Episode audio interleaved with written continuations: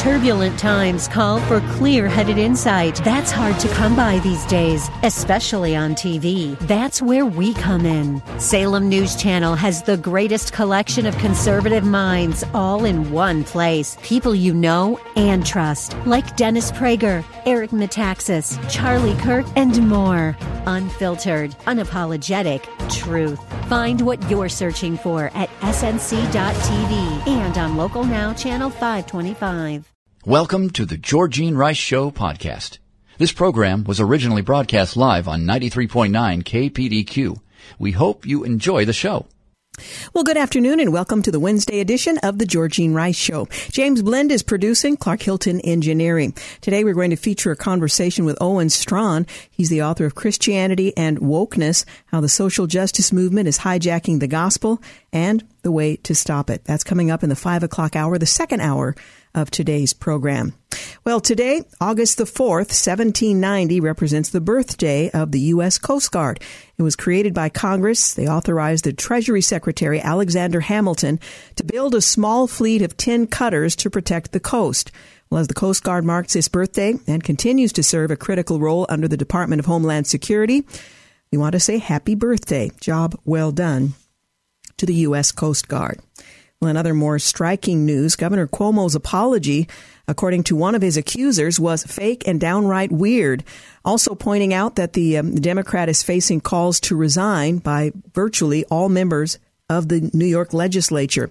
Charlotte Bennett, one of the women who has accused the New York governor of sexual harassment, called out his uh, response to a new report detailing numerous uh, harassment allegations against him. Publicly, he would rather play dumb. Privately, he knows that he sexually harassed staffers. And I think it's easier to explain his behavior publicly by saying there was some misunderstanding. Well, Bennett was also the subject of Cuomo's video comment on the report, claiming that her accusations bothered him the most. Uh, Bennett previously rejected this apology on Twitter, tweeting out resign at NYGov Cuomo. Well, a long list of uh, Cuomo's fellow Democrats, including President Biden, have also called for his to step down. In the CBS interview, Bennett again refused Cuomo's apology. Accepting responsibility means stepping down, so I don't believe him, she said. I don't want to apologize. It's not, I don't want an apology, rather. It's not necessary. It's fake. And his propaganda video was not only uncomfortable and inappropriate, but downright weird and unnecessary, end quote. Well, as I mentioned, a majority of New York state lawmakers support opening impeachment proceedings against the governor if he doesn't resign. At um, at least 82 of the state assembly's 150 lawmakers have backed opening the proceedings publicly or in comments to the AP. Beginning an impeachment would require the approval of a majority of lawmakers in the assembly, of which 106 are Democrats, 43 Republicans, 82 so far have backed opening the proceedings for an impeachment. So that gives you some perspective. The tally comes after New York Attorney General Letitia James released a scathing report alleging that Cuomo harassed sexually at least 11 women, some of them state employees. In other developments, Cuomo defiantly declines to resign and denies wrongdoing after the bombshell harassment report. Janice Dean calls for Cuomo to be held accountable, saying, I will raise my voice until I don't have one anymore. She lost two in-laws to the coronavirus in nursing homes in New York. She uh, is rather upset about that as well.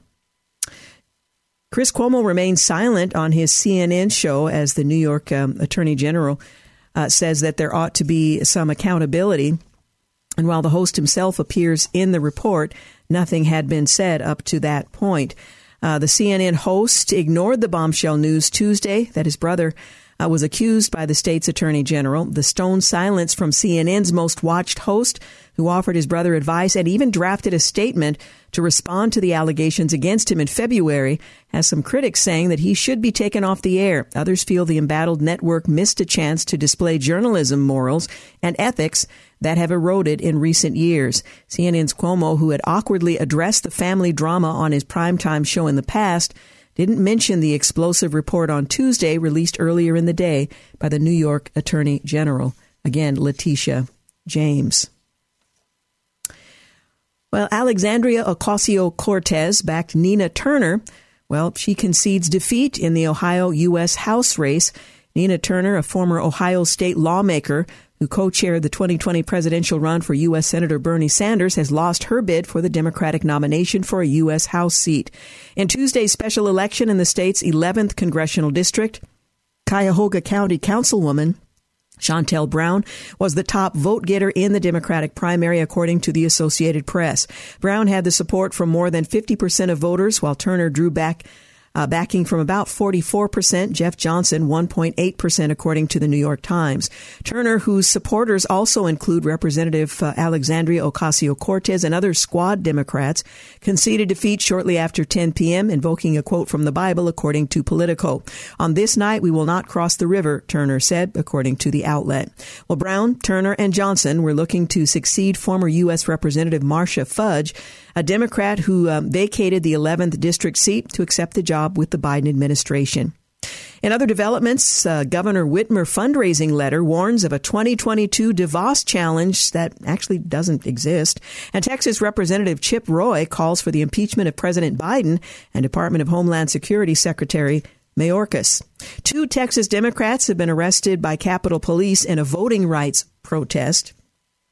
And the gun owning McCloskeys have been pardoned after a, a, guilty pleas in a gun waving incident. Well, the St. Louis couple, who were famously pictured wielding guns as Black Lives Matter demonstrators marched outside their home last year, received a pardon from Missouri, Missouri Governor Mike Parson.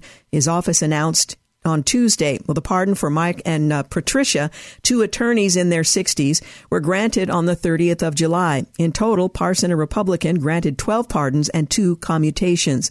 The McCloskeys pleaded guilty to misdemeanors in connection with the June 2020 incident and were ordered to pay fines. Mark McCloskey uh, pled guilty to misdemeanor fourth degree assault uh, for threatening the passersby with AK, or rather AR-15 rifles a uh, rifle and was fined $750. His wife, Patricia, pled guilty to harassment and was given a $2,000 fine. They did not lose their uh, law license or their firearms.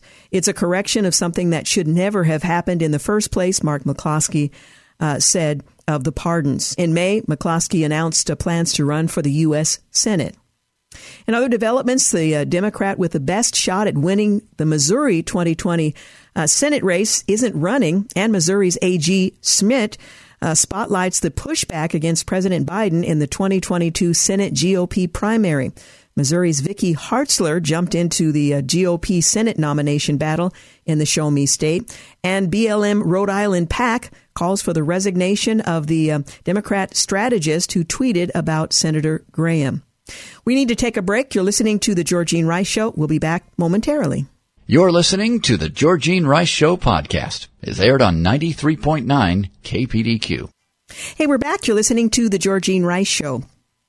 Well, progressives are rejoicing after the president and the CDC announced a new targeted eviction ban that the Supreme Court said they didn't have the authority to administer. Nonetheless, it's in place or soon will be. Meanwhile, uh, during a press briefing on Wednesday, White House Press Secretary Jen Psaki brushed off concerns about the constitutionality of the administration's decision to extend the existing eviction moratorium without congressional approval. Uh, President Biden announced Tuesday that the CDC would extend the eviction moratorium in the areas of the country that have been hardest hit by the resurgence of COVID 19. Well, after making the announcement, the president conceded that the bulk of the constitutional scholars say it's not likely to pass constitutional muster.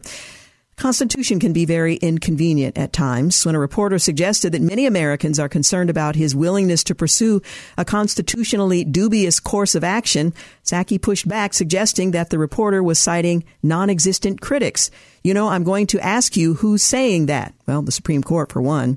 Anyway, we'll find out what happens next as the Supreme Court has spoken and the uh, extension has been announced. Well, another state will require background checks for all gun sales.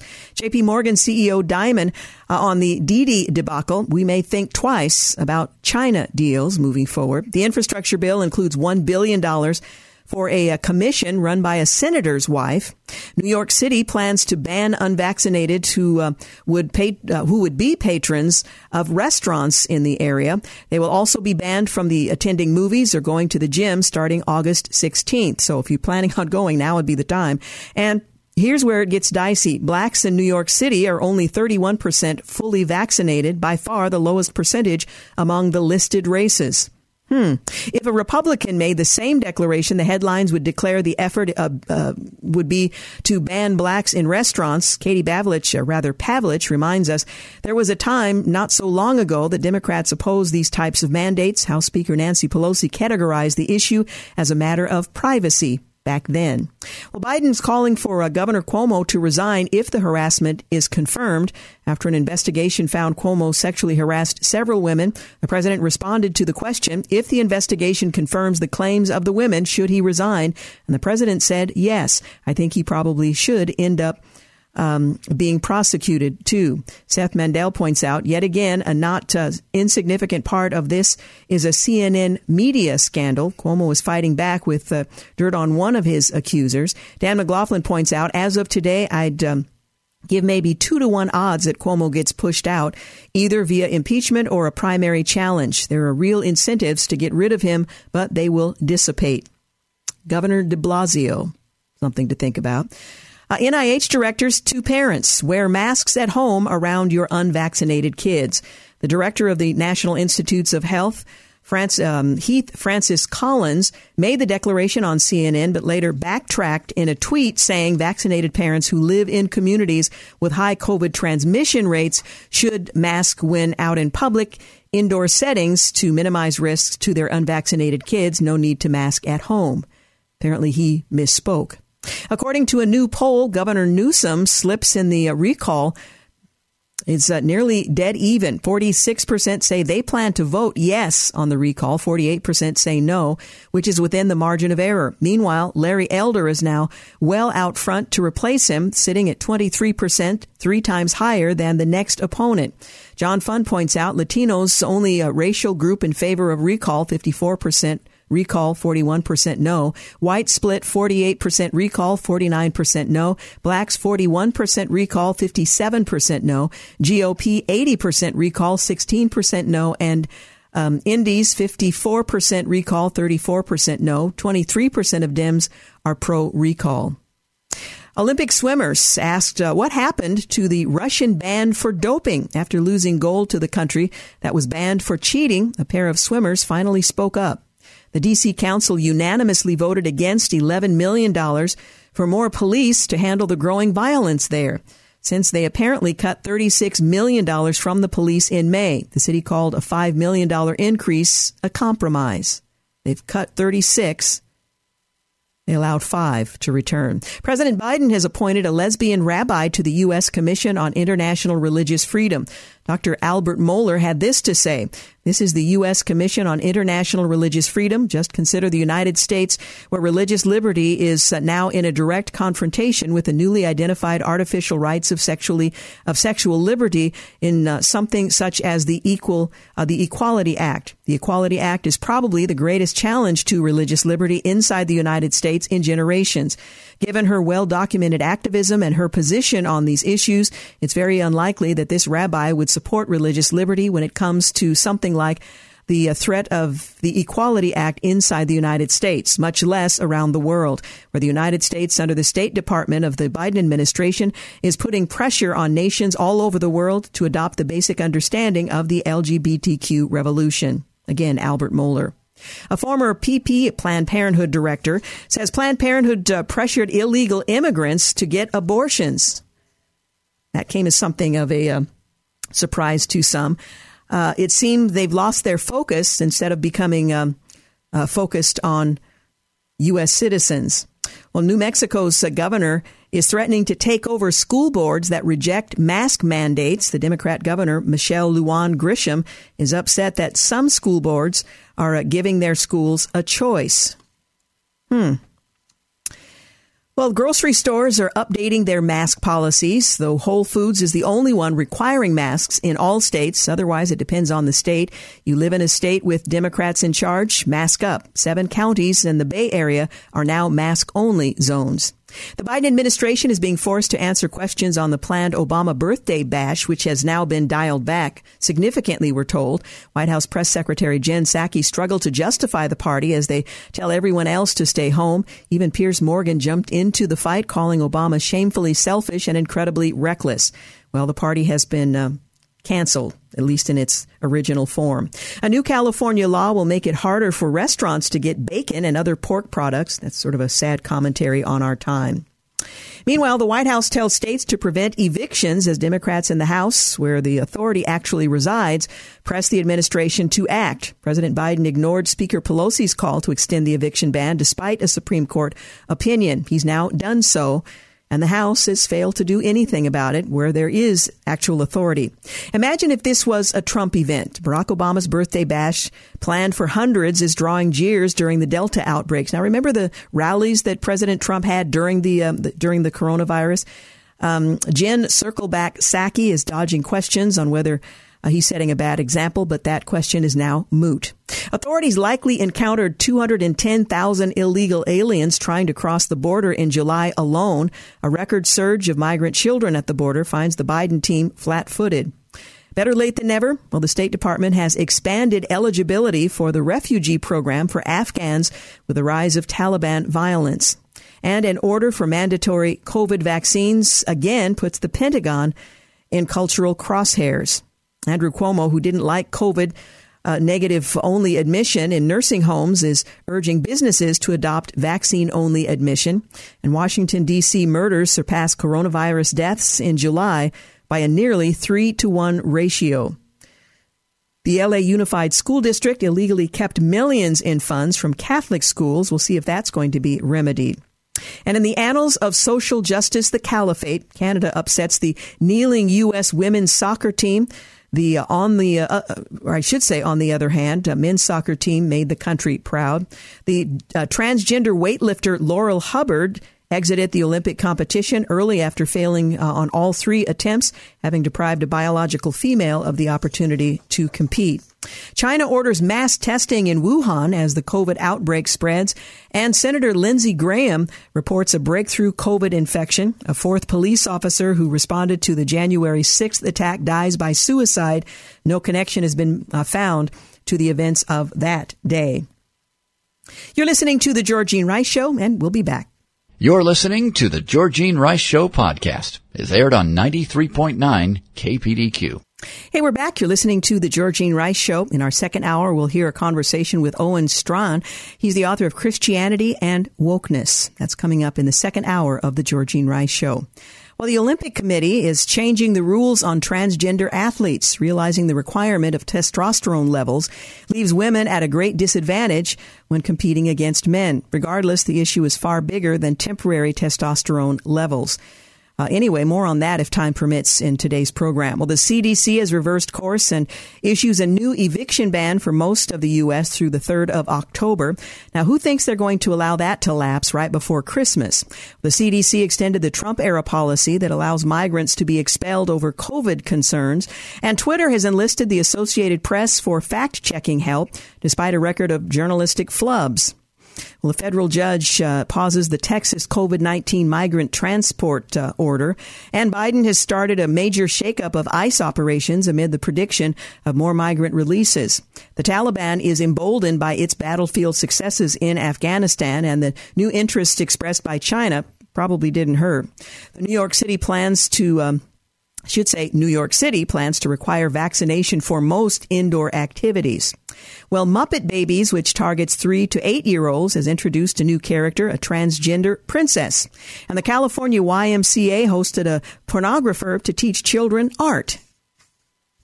What kind of art might that be? Well, momentum is building in Oregon for vaccine mandates. Uh, the healthcare giant Kaiser Permanente announced uh, just a couple of days ago, it's going to require all employees to be vaccinated against COVID 19, including its 13,500 employees here in Oregon where a 1989 law exempts healthcare workers from employees employers vaccine mandates. Nonetheless, Kaiser is proceeding. We will act to apply the vaccination requirement in the Northwest region, reads an email from Jeff Collins, Kaiser's uh, Northwest president. We are taking steps, including working with the Oregon Health Authority and the governor to support vaccination to the fullest extent permitted by law and any future uh, guidance. What that means, beginning August 23rd, unvaccinated workers will be required to be tested twice a week under a policy that allows religious and medical exemptions. The target date for workers to become fully vaccinated is September 30th. And keep in mind, two vaccinations are required in most cases. Um, pressure on Governor Kate Brown, including from Kaiser and Kaiser's announcement and the Oregon Association of Hospitals and Health Systems push for employer mandates, has been building. Well, State Representative Lisa Reynolds and Maxine Dexter, both doctors and Democrats from Portland, have publicly endorsed changing the law to allow healthcare employers to mandate vaccines. And last week, the politically powerful long-term care industry group, the Oregon Healthcare Association, came out in favor of changing the law. Multiple sources say they expect an announcement from the governor as soon as, well, maybe even today, though it's not clear what she will decide. We'll keep our eyes and ears open. Well, the head of the World Health Organization is calling for a, moratorium on administering booster shots of COVID 19 vaccines as a way to help ensure that doses are available in countries where few people have received their first shots. World Health Organization Director General Tedros um, made the appeal mostly to wealthier countries that have far outpaced the developed world or the developing world in numbers of vaccinations. The official said that uh, the science is unproven about whether given uh, boosters shots to people who have already received two vaccine doses is effective in preventing the spread of the coronavirus. Well, as I mentioned, former President Obama has scaled back plans for a Martha's Vineyard 60th birthday party to which hundreds of guests had been invited, citing uh, revived concerns about the coronavirus. Hannah Hankins a spokesperson for the former president said in a statement obtained by the uh, the media, outdoor events. Uh, the outdoor event was planned months ago in accordance with all public health guidelines and with COVID safeguards in place. Due to the new spread of the Delta variant over the past week, the president and Mrs. Obama have decided to significantly scale back the event to include only family and close friends. Now, who knows? That may be 250 people. We don't know. But President Obama is appreciative of others sending their uh, birthday wishes from afar and looks forward to seeing people soon. Well, the birthday is, uh, the president's birthday is today, but the party had been scheduled for this coming Saturday. Uh, news of the birthday party, which will reportedly include uh, 475 of the former president's closest friends, or was to uh, include them, drew the ire of critics on social media who characterized the move as hypocritical in light of the new guidance on the Delta variant. Now, former President Obama has not spoken to the subject, so uh, he may have different views on on the uh, the subject, and apparently it was a COVID friendly event. You can make up your own mind. A pro police nonprofit organization in South Florida is accusing Facebook of refusing to promote its advertisement for an upcoming fundraising event intended to benefit the families of officers who died in the line of duty, as well as children in underserved areas of the community. Officer Chris Swinson, president of the Southeast Police Motorcycle Rodeo Committee, said that Facebook refused to boost a post advertising ticket sales for an upcoming raffle of a Harley Davidson motorcycle. The raffle happens yearly to correspond with an in-person motorcycle event, but due to the pandemic, the nonprofit is now more heavily relying on the online ticket sales.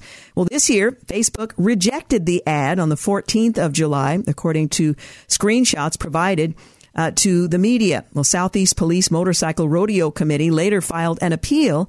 The social media giant sent them a message explaining your ad may have been rejected because it mentions uh, politicians or is about sensitive social issues that could influence public opinion, how people vote, and may impact the outcome of an election or pending legislation.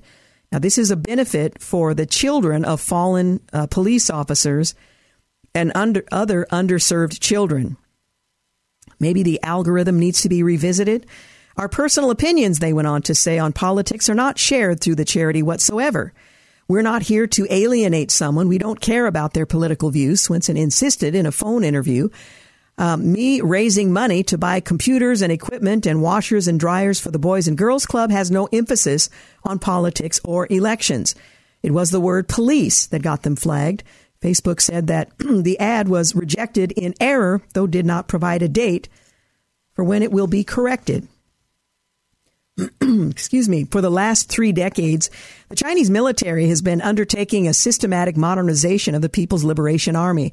And while the conventional force modernizations have garnered most of the attention, recent revelations of a major Chinese missile silo construction effort in the West indicate that the nuclear component of the People's Liberation Army has been modernized as well. Well, the array of both nuclear and conventional missiles in the, the Chinese inventory has steadily expanded. In addition to two dozen or so of their ICBMs, the Chinese have been adding the DF-41, a mobile system that is expected to field China's first MIRVs, multiple independent reentry vehicles. Now, this will substantially increase the number of warheads Beijing has aimed at American targets while also making it harder for the U.S. to target them. Add to that um, the recent discovery of around 100 silos in China's Gansu province and another 100 silos in Xinjiang. China's uh, construction of some 250 missile silos would be consistent with the overall expansion of the uh, the PLARF, which I don't expect most of us would understand, which includes increasing the number of a number of other things, which I won't attempt to explain. Well, at the same time, it would mark at least an order of magnitude expansion of China's uh, intercontinental warheads from perhaps two dozen to more than 250, which would not include the mobile DF 41s. Should China decide to place the MIRVs atop these various new missiles, the Chinese could begin to approach Russian and American warhead numbers. Each is allowed to deploy 1,500 warheads. Just uh, something to consider.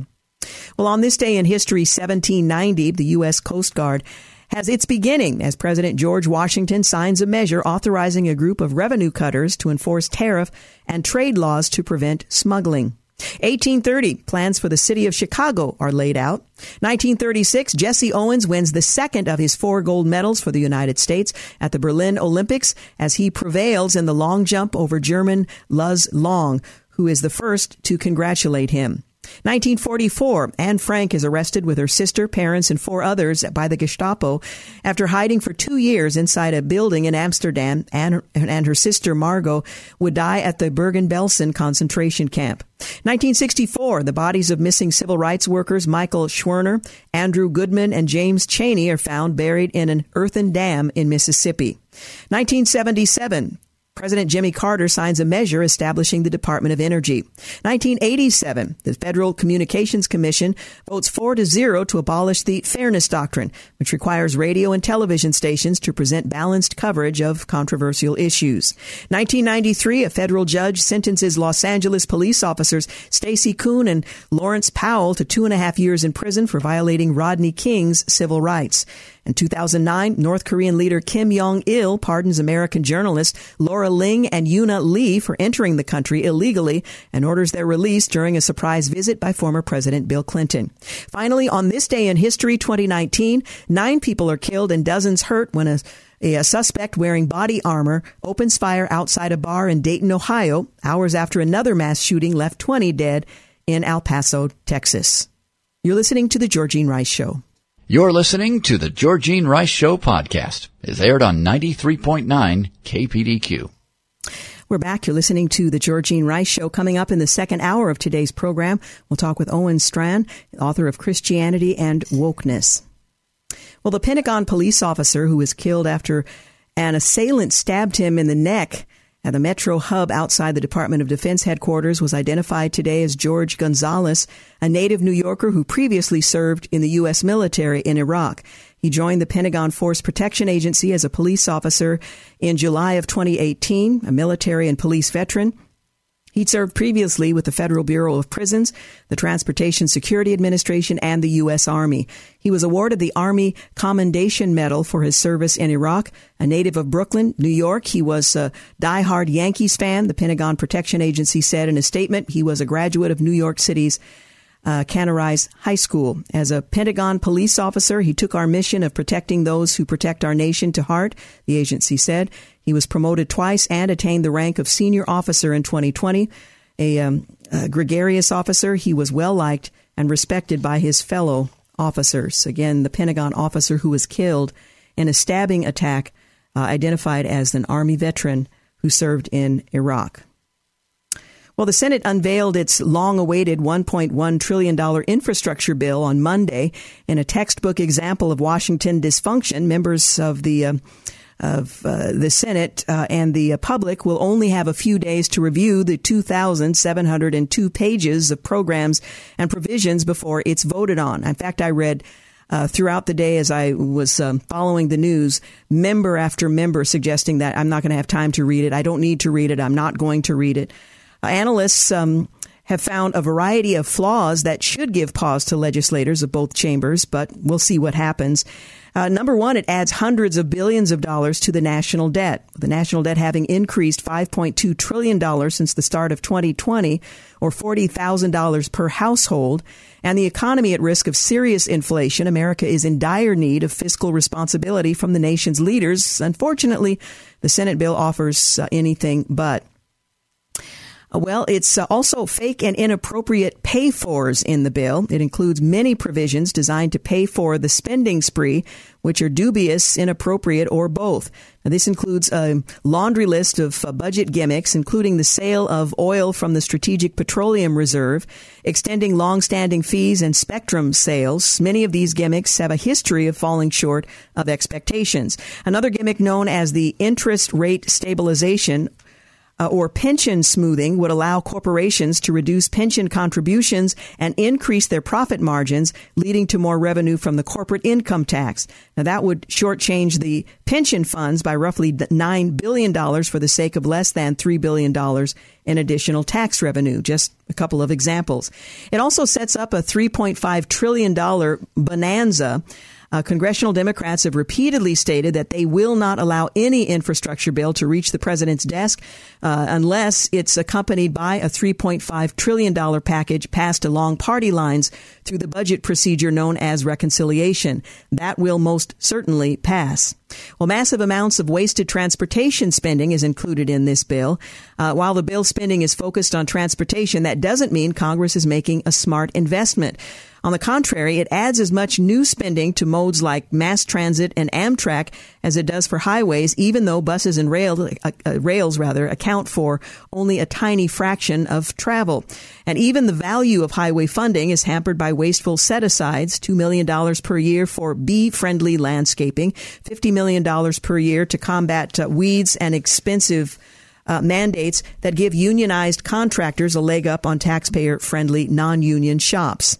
It embeds climate activism in the Department of Transportation. The climate section of the bill expands the size and scope of the federal government with alternative fuel corridors, grants for electric and alternative vehicle refueling stations, cost sharing for weather resistant um, infrastructure, workforce training programs, and even grants for reflective sidewalks and tree planting. By and large, uh, there are highly local projects that should be paid for by residents and users, and in some cases, such as electric vehicle charging stations, uh, duplicate what states and private sector is already doing.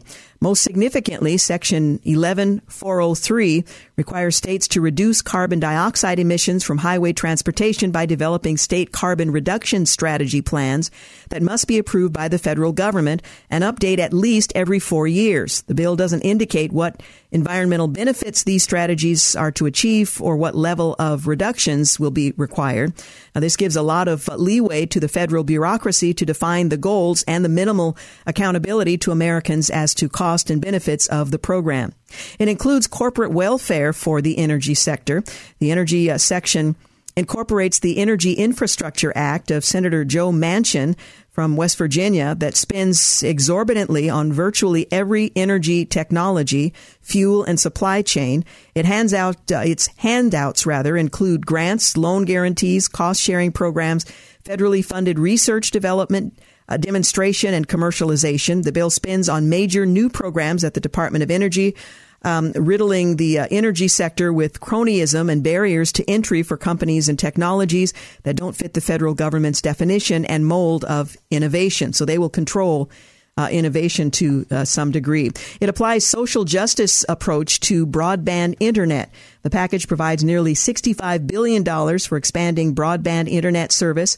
Of that, that bill uh, allocates 42 billion for the Broadband Equity Access and Development Program that funds grants for broadband infrastructure and related projects. The program also places an emphasis on favoring municipal broadband networks, which are government and nonprofit broadband networks. When local governments um, overbuild existing networks, it limits the ability of private internet service providers that are already serving the area to recoup costs of deploying and operating their own networks as the new government networks take customer share. So there's a, a issue of balance uh, in there, and these these are just brief overviews. There are many more details that uh, need to be considered that members have already said they won't. Uh, wasteful protectionist mandates. Since taking office, the president has made government procurement increasingly more difficult and more costly. America's uh, dozens of domestic content requirements create burdens for businesses, decrease competition for government contracts, and increase cost to taxpayers. It also has modest uh, progress on reducing red tape. The legislation codifies several reform initiatives under executive order by former President Donald Trump that were rescinded by Biden. Among them, the one federal decision framework that includes designation of a uh, of a uh, lead agency for each major project to navigate environmental reviews and the compilation of agencies finding into a, a single record of decision. Well, Trump also called for reducing the uh, processing time of environmental reviews, um, uh, and that would ease the uh, the uh, um, process of trying to um, reduce red tape. Well, that was rescinded, and this bill does not go far enough or at all in trying to address that concern. And again, I'm abbreviating pretty dramatically, but there you have it. The key takeaway this is not a bill that is reasonable, nor will the members have the opportunity or take the opportunity to read it, to debate some of these questions, and perhaps amend it in a way that makes it more tenable. The bipartisan group promoting the infrastructure bill uh, deal are attempting to sell it as reasonable, centrist, uh, in reality, it would greatly expand the size and scope of the federal government, needlessly add to the national debt, waste hundreds of billions of taxpayer dollars, and promote a variety of far left causes. Improving America's infrastructure is worthwhile. Um, that should have bipartisan support. This bill is um, is not the way to do it, and of course, it is inexorably linked to the other human infrastructure bill that is significantly higher and will be and can be passed with one party approval alone. We've got news and traffic coming up at the top of the hour. In the second hour, you'll hear from Owen Strachan. He is the author of Christianity and Wokeness. You're listening to The Georgene Rice Show. You're listening to The Georgene Rice Show podcast. It's aired on 93.9 KPDQ. Hey, welcome back. You're listening to the second hour of The Georgene Rice Show. Well, I've been looking forward to the conversation we're just about to have with Dr. Owen Strachan. He's the author of Christianity and Wokeness how the social justice movement is hijacking the gospel and the way to stop it. It's published by Salem Books. He points out that wokeness has been a term that's widely used by the media and the left since 2014. Well, since then, the idea of wokeness has bled into the culture, into television, and now even our churches. Preachers are speaking on critical race theory, telling their congregations that silence is violence and that whiteness is white supremacy. And while these pastors might mean well, this so-called woke gospel is not true justice or true Christianity. Well, Dr. Um, uh, Pro- is the provost and research professor of theology at Grace Bible Theological Seminary and senior fellow with the Family Research Council. He's become an expert on social justice and wokeness. In his latest book, Christianity and Wokeness, uh, Dr. Strachan writes about the alternative religion of wokeness, one that is far from Christ's teaching. And by diving into the teachings of critical race theory and its problematic cousin wokeness, Dr. Strachan has a simple warning to the American church. By embracing wokeness, you're embracing teaching antithetical to the gospel. And that's an important point we need to uh, to ponder here today. Well, again, Dr. Strachan is a provost and research professor of theology at Grace Bible Theological Seminary and a senior fellow with the Family Research Council. Earned his PhD in theology from T- uh, Trinity Evangelical Divinity School. He's the author of some 20 books, including Reenchanting Humanity, a theology of mankind. He lives with his family in Conway, Arkansas, and I am just delighted that he is with us here today. Thank you so much for joining us for having me back on. I really appreciate it. Well, this is such an important topic, and I fear that many of us are using the words or even referencing some of the concepts without fully understanding what they mean or the implications of it. So this is such a timely book. And as the title would suggest, this book is written uh, for those who embrace a Christian worldview or at least have some curiosity about a Christian worldview to discover whether or not it's compatible. Wokeness or critical race theory is compatible uh, with a biblical worldview. Yes, that's exactly right. Fundamentally, wokeness means uh, being awake to the nature of America as a systemically racist and uh, unjustly unequal society. So when you wake up to that, you become essentially an activist against that situation, that complex of factors.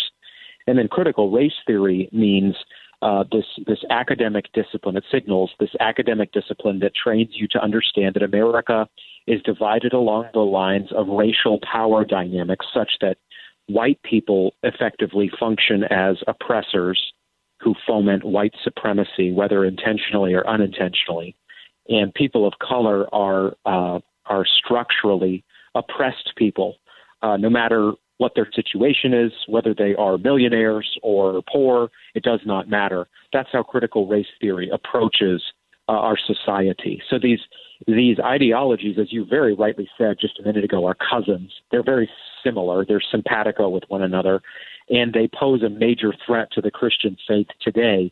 Tragically, very few Christians are being warned about these mm-hmm. systems and even fewer still are being trained to understand them. And so that means that the gospel and the Christian worldview more generally is in danger of being hijacked today. Now, one of the things I want to emphasize before we move on is as an African American, I know that racism exists in this country, but I wholly reject critical race theory. One of the uh, components of it is there's no redemption. It's not a, a matter of identifying racism as it exists either systematically or in the life of the individual. There's no redemption. You will always be the oppressor. I will always be the victim. There's no reconciliation or restoration. You are perpetually owing the victim, which would be me in this case. Um, and it just, it's again antithetical to the Christian principle of redemption through Jesus Christ. Yeah, you can kind of understand how it has a sort of secular pull to it. If you take grace out of your worldview, if you take forgiveness and unity in Christ out of your way of thinking, honestly, this way of thought makes a lot of sense because it's basically a world of holding one another to account writ large across generations. Now, I don't mean to, to indicate that these concepts are sound, but I do mean if you deny the existence of forgiveness, of grace, of getting over past sins, of making societal progress, if you believe that the, the evils of the past can never be overcome, then this is the system for you because it allows you basically to stereotype people to buy into race essentialism, the, the vision that there is a hard and fast reality of whiteness and blackness, for example, that separates us as human people. And then you can live in this kind of perpetual victimhood cycle where, yes, America has real failings and sins in its past, uh, it, it, it hasn't magically extinguished them in the present, and we're going to fight partiality in the future. But this system teaches you that America is actually more racist today mm-hmm. in 2021 than in the days of white supremacy in the 19th century. And that is a claim that shows you that we are not in a system that is actually working against racism and for justice here. We are working with a system that is pro racism in a new form, even though very few people know it to be that. Mm. And unlike the civil rights movement, the goal isn't a level playing field where we all have equal opportunity uh, to develop our gifts and to pursue opportunities. That's that's not the goal. It is to foment the, the kind of disunity that says you will owe me always and I will uh, take from you always because that's just your nature and there's no getting around it. Yes, it's very similar to when in a personal relationship we reject forgiveness. Uh, we all know that there can be hard relationships that we face. Every one of us does in some form. And we think in certain instances, I'm going to hang on to my bitterness here. Uh, this person has come to me and asked forgiveness, but it feels freeing to be angry, uh, to, to be a victim in our own mind. In reality, that that is to be trapped.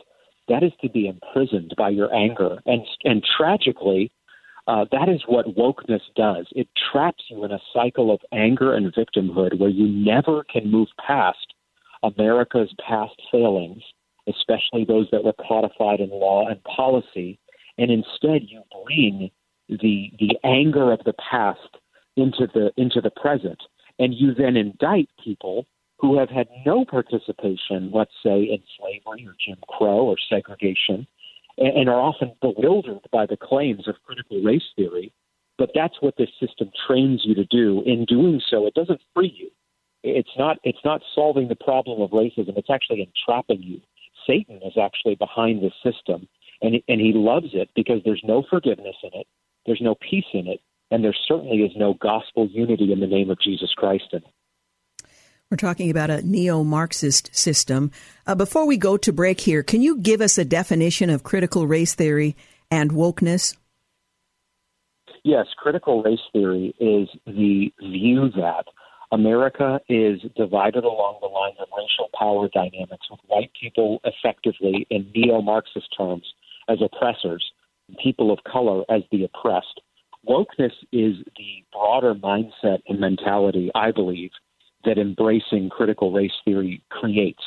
So lots of people are never going to read a page of CRT, but they can be woke, which means being awake to the nature of systemic racism and inequality in, America. We're talking this afternoon with uh, Dr. Owen Strachan. He is the author most recently of Christianity and Wokeness how the social justice movement is hijacking the gospel and the way to stop it. The book is published by Salem Books. You're listening to the Georgene Rice Show. Quick break and we'll be back. You're listening to the Georgene Rice Show podcast. It's aired on 93.9 KPDQ. We're back. You're listening to the Georgene Rice Show. I'm continuing a conversation with Dr. Owen Strachan. He is the author most recently of Christianity and Wokeness, How the Social Justice Movement is Hijacking the Gospel and the Way to Stop It. Now, when you think about the broader culture, there are major concerns about critical race theory and this call to become woke. But as a follower of Jesus, as a Christian, I'm most concerned about the problematic elements of the church embracing critical race theory. So let's talk about why it's problematic and where you see this headed if the church doesn't wake up. Yeah, great question. As I say in uh, Christianity and Wokeness, this new book, fundamentally, this is not the way to view the world because critical race theory, if embraced, actually trains you in neo racism. Mm-hmm. It's grounded in race essentialism, or what is sometimes called strategic essentialism. Critical race theory is not actually grounded in the Christian faith or in a foundational truth system.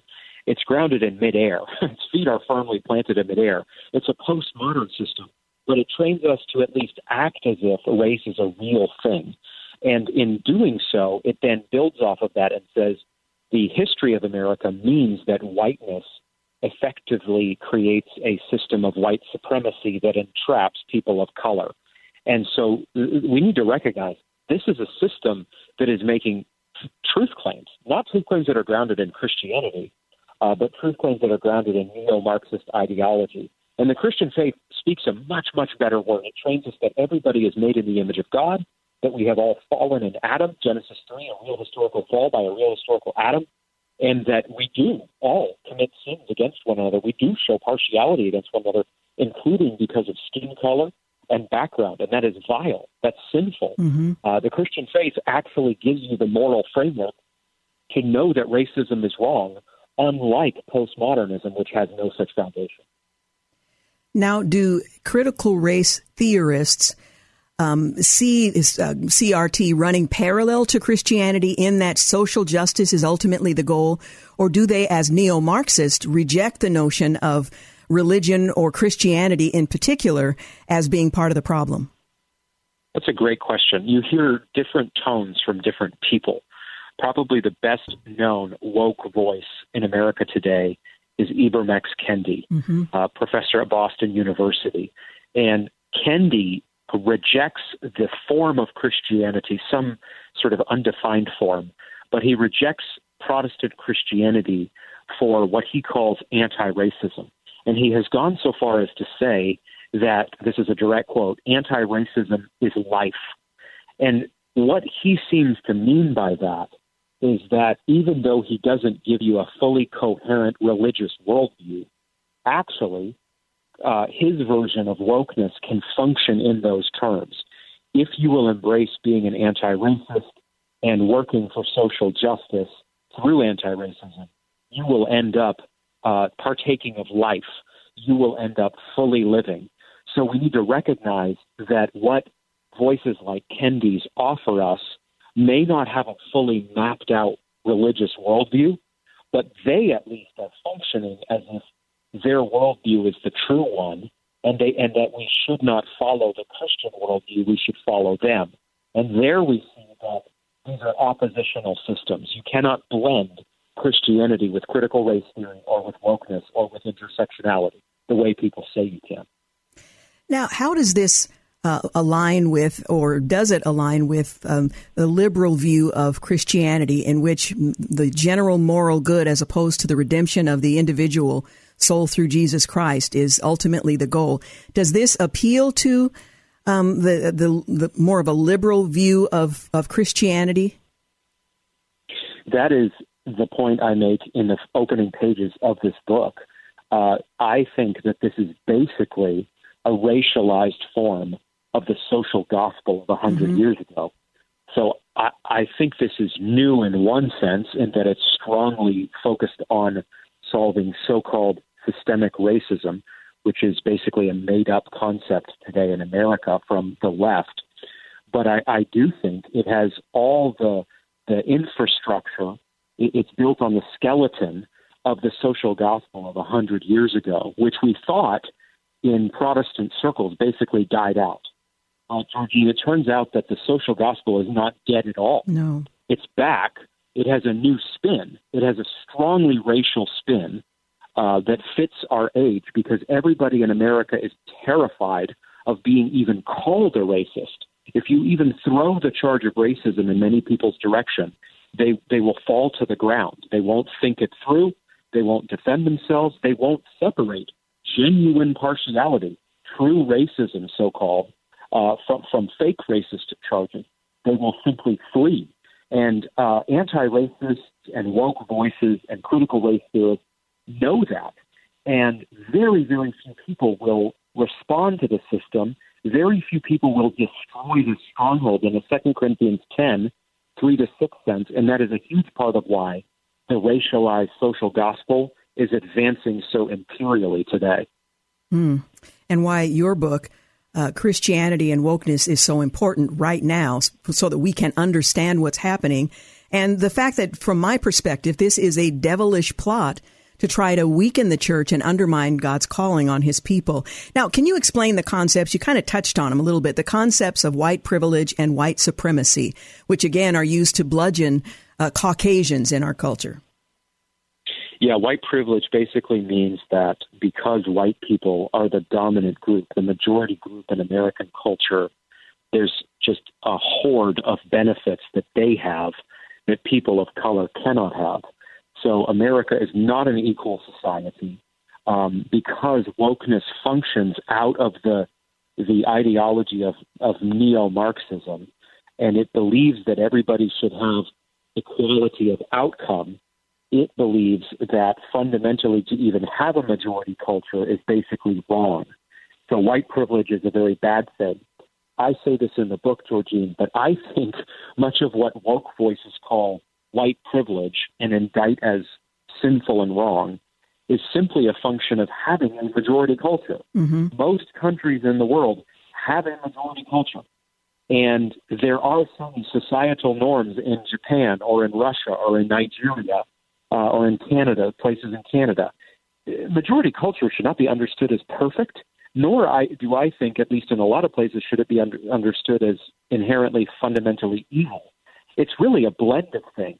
But what critical race theory and wokeness do is poison majority culture, weaponize majority culture, and tell us that when you have a lot of white people, you have this condition of white supremacy. That's the second term you asked about. White supremacy does not refer to burning crosses in front yards anymore. It refers to what happens when white people are white out in public.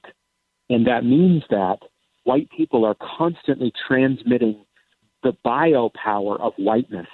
Uh, they're committing all sorts of what are called microaggressions in conversation, where because they are the, the majority group, they are effectively oppressing people, whether or not they ever say something racist or do something racist or not. So, as you said a minute ago, this is a devilish system because it tells you that you are inherently racist as a white person, or if you're somebody who hasn't challenged white supremacy. And then if you deny that you're a racist, it says, see, your denial proves that you're a racist. So it has you either way. It has all the exits covered, and that's one of the ways that it shows that it is uh, a bankrupt system. You're listening to the Georgene Rice Show. I'm continuing my conversation this afternoon with Dr. Owen Strachan, the author most recently of Christianity and Wokeness, How the Social Justice Movement is Hijacking the Gospel and the Way to Stop It. We'll be back in a moment. You're listening to the Georgene Rice Show podcast. It's aired on 93.9 KPDQ. Hey, we're back. You're listening to the Georgene Rice Show, and I'm so honored to have uh, Dr. Owen Strachan uh, as our guest this afternoon.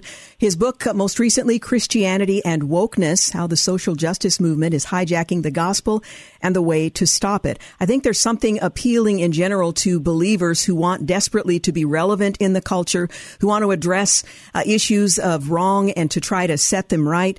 Uh, the, the phrase social justice just appeals to the Christian heart where you want to to see things um, uh, repaired, and yet um, there is a move afoot that uh, would would draw us in and draw us away from what the scriptures teach. And I appreciate so much what this book, Christianity and Wokeness, does in helping to inform us not only what it means, how it's infiltrating the church, but what we can do uh, to stop it. Uh, because as followers of Jesus, our primary concern, I mean, the culture is going to go uh, its way, but what I'm primarily concerned about as a Christian is what does this mean for the church? And are we being distracted and, and lured away from what God is calling us to do? Now, Dr. Strachan, do you think that um, uh, there is a purposeful indoctrination happening in the media, in the culture, in schools, and even in our churches? And what does that mean for believers and the church moving forward? Yeah, there are hard forms and softer forms. The harder forms are typically in our public school classrooms today, where critical race theory is definitely being taught. Uh, the left has reacted to the backlash, the just backlash against CRT and wokeness by saying that conservatives and the far right are making CRT this boogeyman, uh, and and they're they're protesting that um, teaching against racism is happening in schools, and and so the far right doesn't want to acknowledge racism. Again, it's it's it's creating this boogeyman. That is not at all the case. Um, CRT is very clearly getting into our schools. To give just one example, the Buffalo school system uh, was outed through internal documents uh, as teaching that white people are uh, effectively white supremacists, because the kind of ideas that we were talking about earlier. Mm-hmm. And so this is out there. This is this is this is in the mix. We should assume it's in the boardroom. Uh, it's it's now increasingly in movies. It's in public schools. It's in entertainment, and it's definitely getting into the church. In many cases, it gets into the church in a soft form, and that's that's the way it works with the social gospel as well. Very few Protestant pastors are going to stand up and give an hour long diatribe about critical race theory in, in a pro CRT way. What they're going to do is they're going to Christianize it, and that's compromised. But they're going to say we need to think through white fragility, white privilege, white supremacy. We need to think about um, uh, systemic racism and structural inequality. And that's the way that, that wokeness is getting into the church today through the usage of those terms and then through literature that promotes this worldview, even though many pastors will say they're not themselves fully woke or fully pro CRT. They're just trying to introduce some of the ideas for consideration. And it's through such weak and compromised leadership that the church is being influenced by the woke social gospel. Hmm. My next question was going to be what are some of the signs of a woke church? And you've answered that question. But how can we address our concerns with church leadership? It, it can be awkward, it can be uh, challenging, strained. It, how can we approach as parishioners and, and perhaps among our listeners today, some leaders in the church? How can we do that in a way that's consistent with a, a Christian worldview but addresses what's going wrong? Great question. As I say in Christianity and Wokeness, my new book, life is too short to sit under unsound doctrine. So, what you need to do if these ideas are getting into your church, and you will be able to tell, you will know when secular sociology is coming into the pulpit and, and the preacher is no longer standing upon the word of God. If you hear the kind of ideas that we have talked about in this show, uh, then indeed you are hearing wokeness talking. And I would encourage your listeners and I know you have many, to make an appointment with their pastor, their elders, whoever it may be, and sit them down and graciously talk through their convictional concerns. And if the leadership does not change course, does not repent, that's what they should do, uh, then it is time for you to find a new church. And you should do so uh, with wind in your sails because you do not want to be taken captive by godless ideology. Colossians 2 8. And if you have a family, as many folks will, you don't want them to be taken captive.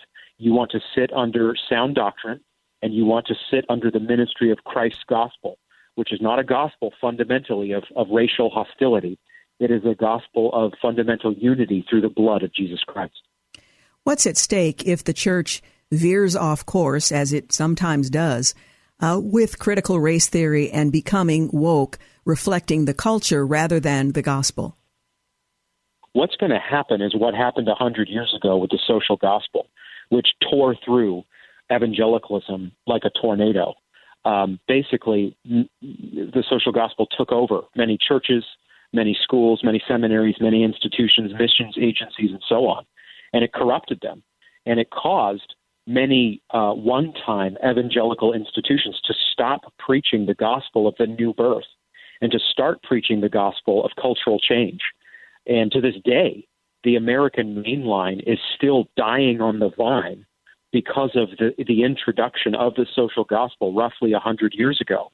If we do not want that to happen in our time again, basically 100 years later, uh, we are going to have to fight like crazy, not fighting out of hatred of flesh and blood, uh, fighting out of love love for God, love for God's truth, and love for image bearers and church members we don't want taken captive by these ideologies. We know how this story plays out. It played out just a hundred years ago. There are books, dozens of books, written about the effects of the social gospel, and uh, it's going to happen again. It is now playing out in real time again. Satan is using a racialized social gospel in our day. And it is time for every Christian to get to the ramparts. It is time for every Christian to get to the wall. One of the major ways you can do that, whether you are in ministry or not, whether you ever spend a minute in a seminary class or not. It does not matter. You can get equipped on these issues. You can read a book like mine, Christianity and Wokeness. You can pick up Voddie Baucham's Fault Line. Mm-hmm. You can get Jeffrey Johnson's What Every Christian Needs to Know About Social Justice. And you can get equipped. And then you can start talking to people in your church, in your social group, in your workplace, in your school, and you can take a stand. And oftentimes, you actually don't need 6,000 people to take a stand for it to be effective. In many cases, the fire is lit by just one person in a community, in a church, in whatever environment it may be. So do not think that you are too small for the task and that God cannot use you because perhaps you may not be in ministry. That is a lie. God will use a Christian as salt light in incredible ways if we will stand on the word of God. Amen. We're talking about Christianity and wokeness. I should mention that you have a recommended uh, recommended reading list, which is very helpful. You have some secular sources to understand wokeness uh, from proponents, as well as understanding wokeness from non Christians, and to answer wokeness for Christians. So that's in the book, as well as a glossary of terms as you're hearing them used to understand what's meant by them, so that we can speak clearly and with understanding about this this issue in our day. Once again, the book is titled Christianity and Wokeness: How the Social Justice Movement is Hijacking the Gospel and the Way to Stop It. The book is published by Salem Books, just out, and I would highly recommend you read it if you want to be relevant and understand what's happening in the culture.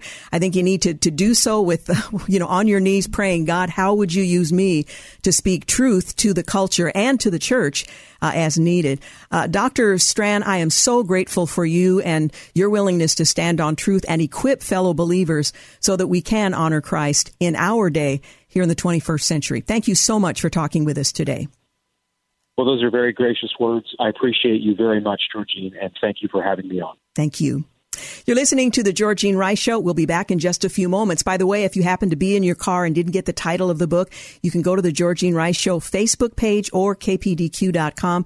You can call the office. We want to make sure you get Christianity and Wokeness, how the social justice movement is hijacking the gospel and the way to stop it.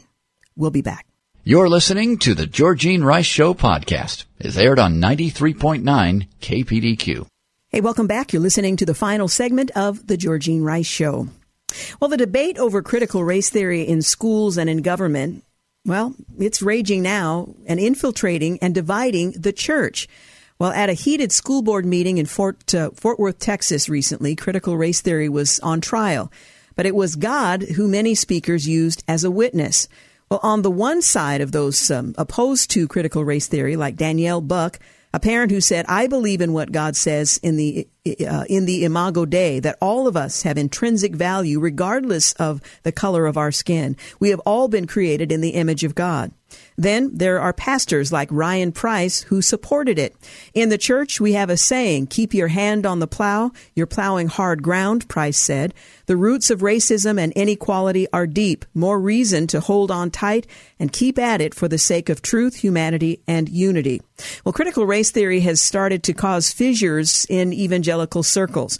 In 2019, the Southern Baptist Convention, you might recall, one of the most conservative Christian denominations, adopted Resolution 9 that accepted some of the tenets of critical race theory as a tool to understand how race has and continues to function in society.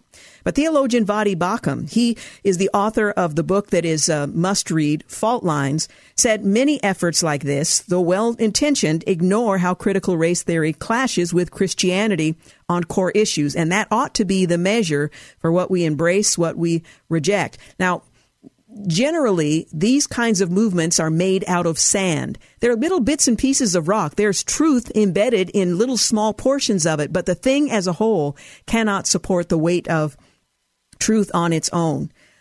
Uh, critical race theory is at odds with Christianity because it takes the problem of racism out of the individual heart and puts it out there somewhere in systems and structures.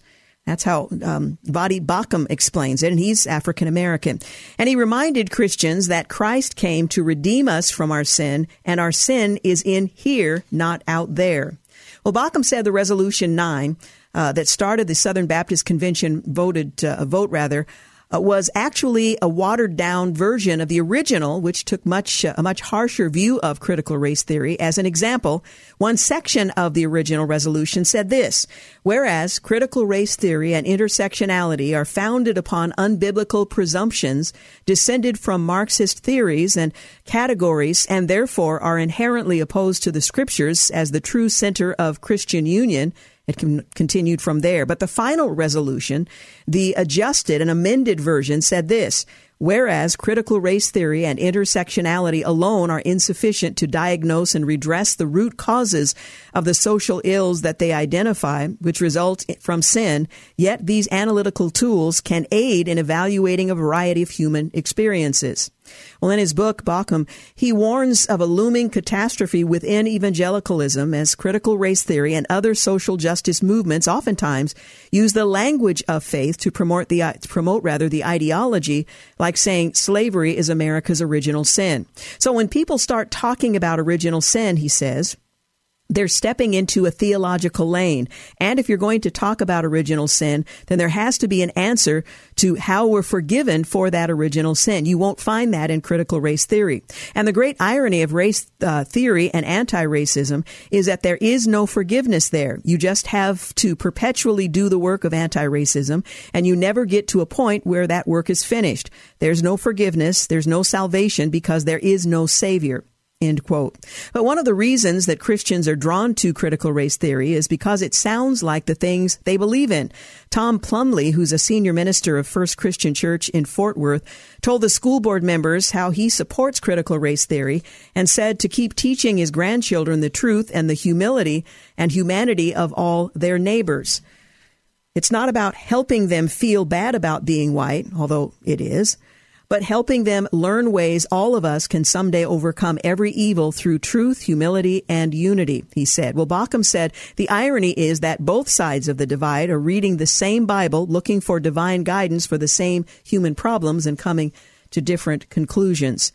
Uh, as we consider the scriptures and our need for a savior, our need for redemption, the call to forgiveness, that all has to be weighed in light of critical race theory that has none of it for certain groups uh, who fall on one side of the ledger.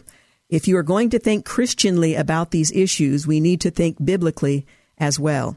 And understand what critical race theory is actually teaching, the dissolution of the family, for example, uh, before we embrace it. Well, in other news, uh, the new domestic war on terror kicked off by the riot on January 6th has prompted several web giants to unveil um, uh, what effectively could become a soft social credit system like they have in China, a social credit system by the end of this decade. Now, relying on an indirect hand from DC, our social betters in corporate America are going to attempt to force the most profound changes on our society uh, since, well, its beginning during the internet era, certainly. Well, China's social credit system is a combination of government and business surveillance that gives citizens a score that can restrict the ability of individuals to take actions such as purchasing plane tickets, acquiring property, or taking loans uh, because of behaviors. You're either uh, scoring high or low based on a metric that they have decided. Well, given the position of several major American companies, a similar system may be coming here sooner than you think.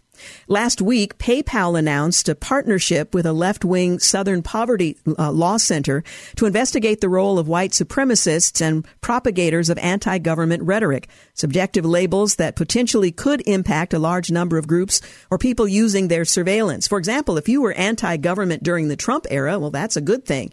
If you're anti government during the Biden era, well, that's something that will uh, deprive you of points in this system. Well, PayPal says the uh, collected information uh, will be shared. Um, uh, will be shared, and that uh, uh, assigned numbers will be applied. The anti-government rhetoric, subjective labels, potentially could impact a good number of us. Now, Facebook is taking similar measures, recently introducing messages that ask users uh, to snitch on their potentially extremist friends, which, considering the platform's bias, seems mainly to target the political right or conservatives. At the same time, Facebook and uh, Microsoft are working with several other web giants and the United Nations on a database to block potential extremist content, which they, of course, will decide uh, falls in that category. Well, the actions of these major companies may seem logical in an internet riddled with scams and crime. After all, nobody will defend far right militias or white supremacist groups using these platforms for their odious goals. However, the same issue with government censorship exists with corporate censorship. If there is a line, who draws it? Will the distinction between mundane political and extremism be a um, well, I'll know it when I see it scenario, as former Supreme Court Justice Potter Stewart described obscenity. If so, will there be individuals able to unilaterally remove people's effective ability to use the internet? Could a Facebook employee equate Ben Shapiro with David Duke and remove his account? Well, sadly, the answer seems to be yes. Uh, we're already seeing little bits and pieces of that, but uh, a more organized, synthesized approach seems to be approaching. America's own social credit system coming soon. Well, we're out of time. You're listening to the Georgene Rice Show. I want to thank James Blend for producing, Clark Hilton for engineering, and thank you for making the Georgene Rice Show a part of your day. Have a great night. Thanks for listening to the Georgene Rice Show podcast. If you'd like to download a podcast of the show or would like more information on today's guests, please visit the show at kpdq.com or on Facebook. Follow the show on Twitter at grice show and like us on Facebook. And join us live every weekday at 4 for more critical thinking for critical times on 93.9 KPDQ.